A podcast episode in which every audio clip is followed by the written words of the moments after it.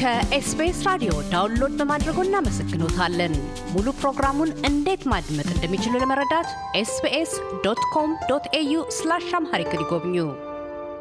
ፕሮፌሰር አበበ ዘገየ የዶክትሬት ዲግሪያቸውን የተቀበሉት ከኦክስፎርድ ዩኒቨርሲቲ ሲሆን በባህር ማዶ በየል በካሊፎርኒያ ሳንታ ባርብራ በደቡብ አፍሪካና ኮርሲሪያ ሴኔጋል ዩኒቨርሲቲዎች ውስጥ አስተምረዋል። እንደ አውሮፓውያን አቆጣጠር ከ2014 ጀምሮም ወደ አገር ቤት በመመለስ በወሎ ዩኒቨርሲቲ ምክትል ፕሬዚደንትነት፣ በወልዲያ ዩኒቨርሲቲ ሉላዊ ተሳትፎና ተቃዋሚ ሽግግር ዳይሬክተርነት፣ በሳይንስና ከፍተኛ ትምህርት ሚኒስቴር የከፍተኛ ትምህርት ዳይሬክተር ሆነው ሰርተዋል።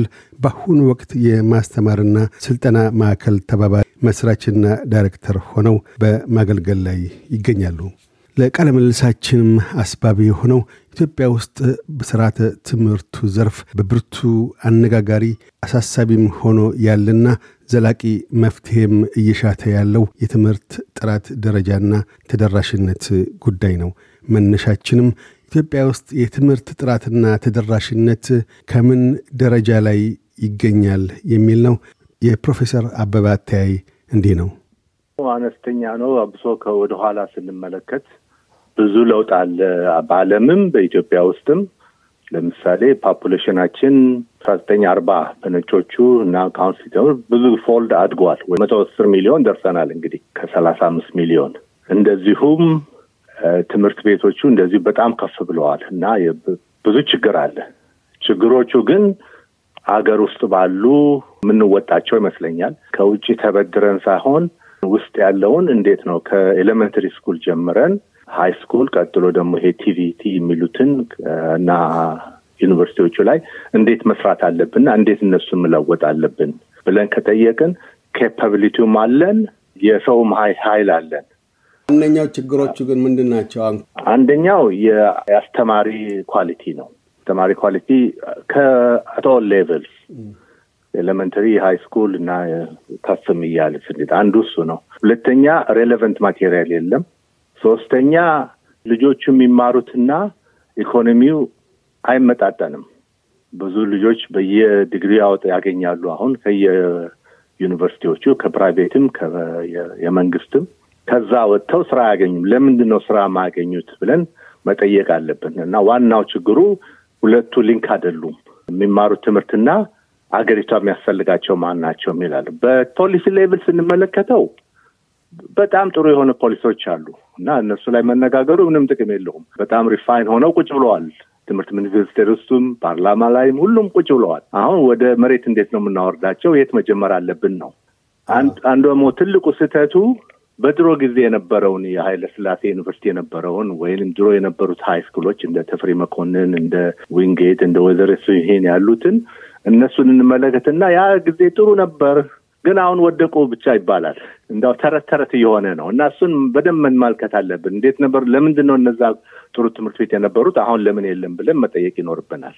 እዚህኛው ጥያቄ አሁን ላነሱት ባለፉት አርባ ዓመት የነበሩት የትምህርት ስርዓቶች ውስጥ በተለይም ቀዳማዊ ኃይለ ሥላሴ ዘመነ መንግስት ጥሩ ነበሩ ተብለው አሁን እየቀነሱ መጥተዋል የተባለበት ምክንያት ከምን አኳያ ነው? ጭራሹኑ በዛ ወቅት ኢትዮጵያ ኢኮኖሚም ሆነ የአስተማሪዎቹ ወይም የተማሪዎቹ የጥራት ደረጃ ዝቅተኛ በነበረበት ጊዜ ጥሩ ውጤት ሊገኝ፣ አሁን ደግሞ ብዙ የቴክኖሎጂ ገዛዎችም ሆኑ የመምህራንም ሆነ የተማሪዎቹ የትምህርት የመቅሰም ሁኔታዎች ተመቻችቶ ባለበት ወቅት ውጤቶች እያዘቀዘቁ መጡ የሚባለው ከምን አኳያ ነው? ኢፒአርዴፍ ሲጀምረው አንደኛው ትልቁ ስህተት የሚመስለኝ በመጀመሪያ ስራ የጀመሩት አርባ ዩኒቨርሲቲ አስተማሪዎች አንጋፋ አንጋፋ የነበሩትን አስተማሪዎች አባረሩ። እሱ የመጀመሪያው ነው። ቀጥሎ ደግሞ ብዙውን ነገሮች እንደገና ሀ ብለን እንጀምራለን ብለው ሁሉን ነገር ከሀ ብሎ መጀመር ተጀመረ። እሱ ትልቁ ስህተቱ ይሄ ነው።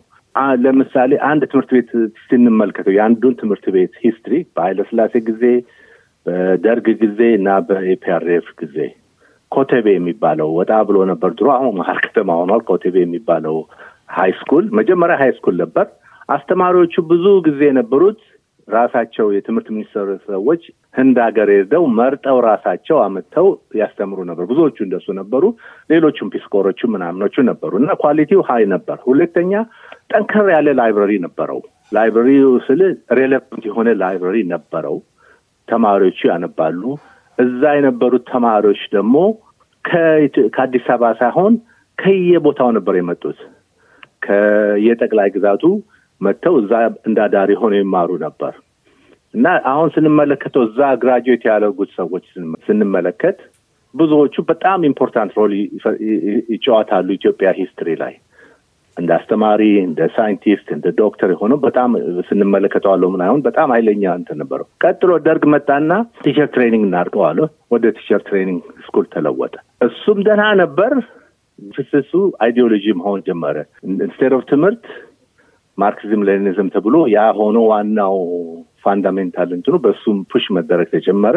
EPRDF ሲመጣ ደግሞ ኮተቤ ሜትሮፖሊታን ዩኒቨርሲቲ ብሎ ለወጠው።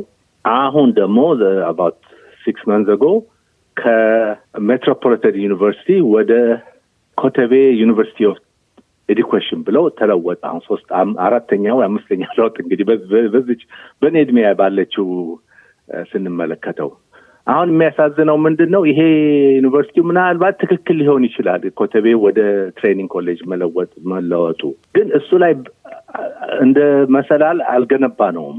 ከአንዱ ወደ አንዱ እንዞራለን፣ ከአንዱ ወደ አንዱ እንዞራለን። ፖሊሲው የሚደረገው ሁልጊዜ በዛ ጊዜ ያለውን ideology ተከትሎ ነው እና እሱም መለወጥ አለበት። ምን መሆን ነበረበት? አሁን ለምሳሌ ኮተቤ ከመጀመሪያው training college ቢሆንና ቀስ ብሎ ወደ ዩኒቨርሲቲ ቢለወጥ ኖሮ ዋናው base ኡ ብዙዎቹም ዩኒቨርሲቲ የምናውቀው all over the world አንድ ነገር ላይ ጀምሮ ወደ ሌላ ይሮጣል። ቴዎሎጂ ሊሆን ይችላል። ብዙዎቹ western ያሉ ዩኒቨርሲቲዎቹ ናሚቢያ ዩኒቨርሲቲ ብንመለከት teacher training የነበረው ዩኒቨርሲቲ ነው ዩኒቨርሲቲ ናሚቢያ የሆነው ወይም agriculture college የነበረው ዩኒቨርሲቲ ይሆናል። ግን በፊት ያለውን ይዘው ነው የሚገነቡት። አሁን ትልቁ ችግራችን እኛ ሀ ብለን እንጀምራለን ሁልጊዜ። አንደኛው ትልቁ ችግሩ እሱ ነው። ሁለተኛ ቴክኖሎጂ አለ ተብሎ ግን በደንብ ቴክኖሎጂ በአሁን ጊዜ በጣም መጠቀም እንችላለን፣ ግን በደንብ አልተጠቀምንበትም። እንዴት ማለቴ ነው? አሁን library ዎችም ስንመለከት ይሄ elementary school፣ high school ማ እርሳው የለም። even ዩኒቨርሲቲ ስትመለከት library ዎቹ ባዶ ናቸው። building ኦቹ አሉ፣ ትላልቅ building library ብሎ ታያለህ። እንግዲህ የተወሰኑ ዩኒቨርሲቲዎች መለየት እንችላለን እንደ አዲስ አበባ እንደ ባህር ዳር እንደ መቀሌ ያሉት ደህና ደህና library ዎች ነው። ግን ከሰላሳ ስምንቱ ስምንቱ ወይም አስሩ ቢሆኑ ናቸው። ሌሎቹ ባዶዎች ናቸው። አሁን ደግሞ ቴክኖሎጂው ብዙ ይረዳናል የሚል ነገር ሁላችንን ጭንቅላት ውስጥ አለ። ግን እንዴት ነው የሚረዳን ብለን በደንብ አንመለከተውም። ሁሉ ነገር ዩቱብ ሄደን የምናገኘው ይመስለናል። እሱም አንድ ትልቅ ችግር ነው።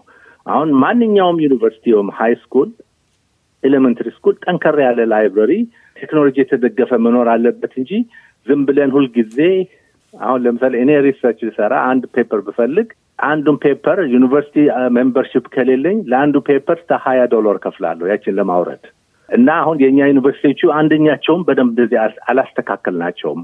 library ዎቹ በደንብ አይሰሩም እና አሁን ትልቁ ችግሩ እሱ እንደሚመስለኝ ብዙ ነገር በፖሊሲ በኩል እንመለከታለን።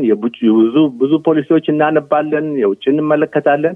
ግን መሬት ላይ አናወርደውም። ደግሞ ለኢትዮጵያ ሆኖ ይሰራል ብለን በደንብ አልሰራንበትም። ምሳሌ እኔ አሁን ለምሳሌ high school የተማርኩት ተፈሪ መኮንን ትምህርት ቤት ነበር። አራት አይነቶች እንትኖች ነበሩ። አንደኛ ጥሩ library ነበረው። ሁለተኛ ጊዜ ነበረን። at least በቀን ሁለት ሰዓት ጥናት ነበረን፣ ሄደን ማየት እንችላለን።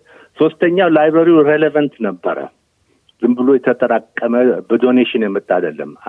አስተማሪዎቹና library ዎቹ ቁጭ ብለው የመረጡት መጽሐፎች relevant ናቸው ተብለዋል። ሌሎቹም ሌሎቹም handicraft ምናምን ብዙ ነገር ነበር። እሱን ነው ተፈሪ መኮንንም ወይም ዊንጌትንም ወይንም ወይዘሮ ስህንም ትልቅ school ያደረጋቸው በስም ብቻ ሳይሆን ትምህርት ቤቶቹ ብዙ relevant የሆነ የአካባቢውን አኳኋን አይተው የኢትዮጵያን አኳኋን አይተው relevant የሆነ material ነበር። አሁን የለም። አንደኛው የአስተማሪ quality ነው። እሱ ላይ ነው መሰራት ያለበት። አስተማሪ at all level specially elementary ና high school እየተያያዘ ይሄዳል ወደ ላይ። ስለዚህ አሁን ያነሷቸው ዋነኛ ችግሮችን ኢትዮጵያ ውስጥ ለመፍታት ምን መደረግ አለበት?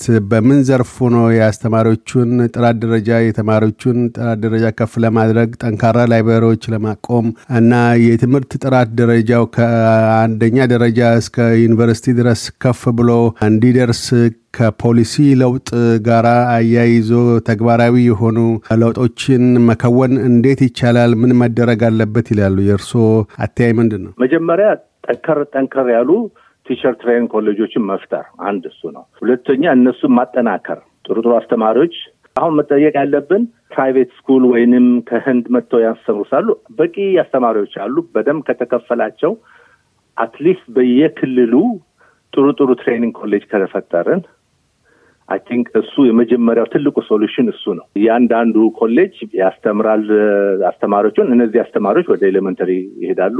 ሁለተኛ እነዚህ አስተማሪዎች ደግሞ training ጨርሰው አሁንም የትምህርት ሚኒስቴር እንደሚለው examination ይኖራል። nationwide የሆነ አስተማሪ ለመሆን nationwide የሆነ examination እሱን ካላለፉ ማስተማር አይችሉም።